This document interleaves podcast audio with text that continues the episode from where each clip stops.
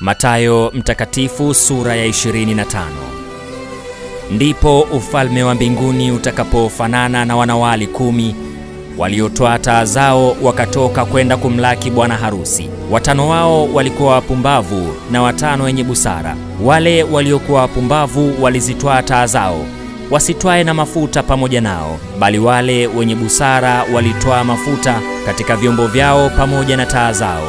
Bwana harusi alipokawia, wote wakasinzia, wakalala usingizi. Lakini usiku wa manane pakawa na kelele, haya, bwana harusi, tokeni mwende kumlaki. Mara wakaondoka wanawali wale wote, wakazitengeneza taa zao.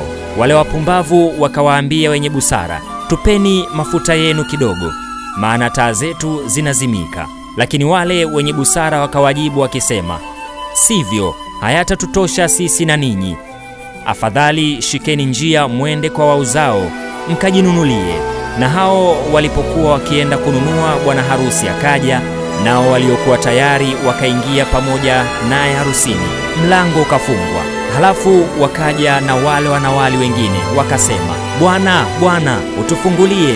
Akajibu akasema, amin nawaambia siwajui ninyi. Basi kesheni, kwa sababu hamjui siku wala saa. Maana ni mfano wa mtu atakayekusafiri. Aliwaita watumwa wake, akaweka kwao mali zake, akampa mmoja talanta tano, na mmoja talanta mbili, na mmoja talanta moja, kila mtu kwa kadiri ya uwezo wake, akasafiri. Mara yule aliyepokea talanta tano akaenda akafanya biashara nazo, akachuma faida talanta nyingine tano. Vilevile vile na yule mwenye mbili yeye naye akachuma nyingine mbili faida. Lakini yule aliyepokea moja alikwenda akafukua chini, akaificha fedha ya bwana wake.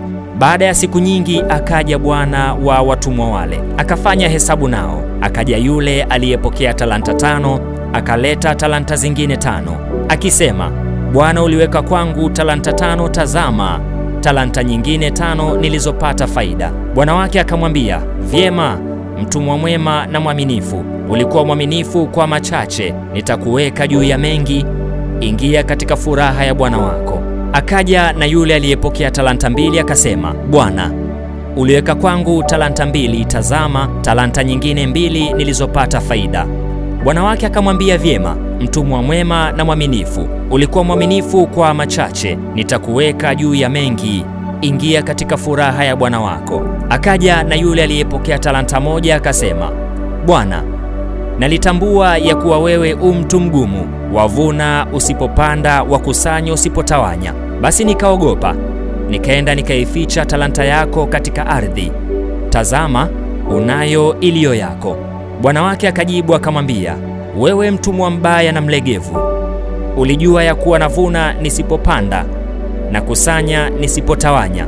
Basi ilikupasa kuiweka fedha yangu kwa watoao riba, nami nikija ningalipata iliyo yangu na faida yake. Basi mnyang'anyeni talanta hiyo, mpeni yule aliye nazo talanta kumi, kwa maana kila mwenye kitu atapewa na kuongezewa tele, lakini asiye na kitu, hata kile alicho nacho atanyang'anywa. Na mtumwa yule asiyefaa mtupeni mbali katika giza la nje, ndiko kutakuwako kilio na kusaga meno.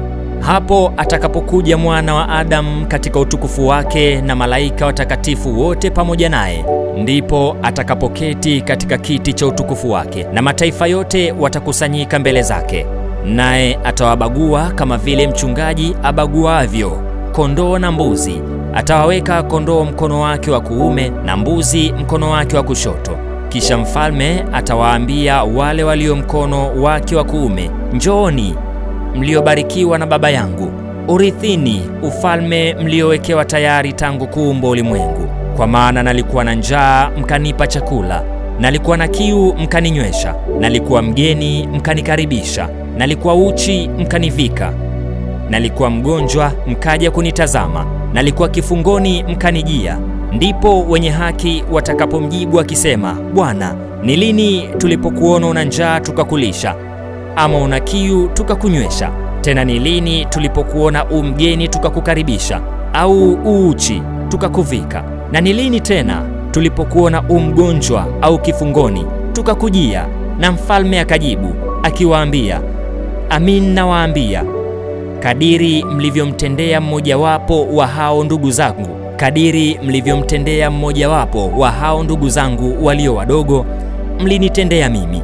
Kisha atawaambia na wale walio mkono wake wa kushoto, ondokeni kwangu, mliolaaniwa, mwende katika moto wa milele aliyowekewa tayari Ibilisi na malaika zake. Kwa maana nalikuwa na njaa, msinipe chakula; nalikuwa na kiu, msininyweshe; nalikuwa mgeni, msinikaribishe; nalikuwa uchi, msinivike; nalikuwa mgonjwa na kifungoni, msije kunitazama.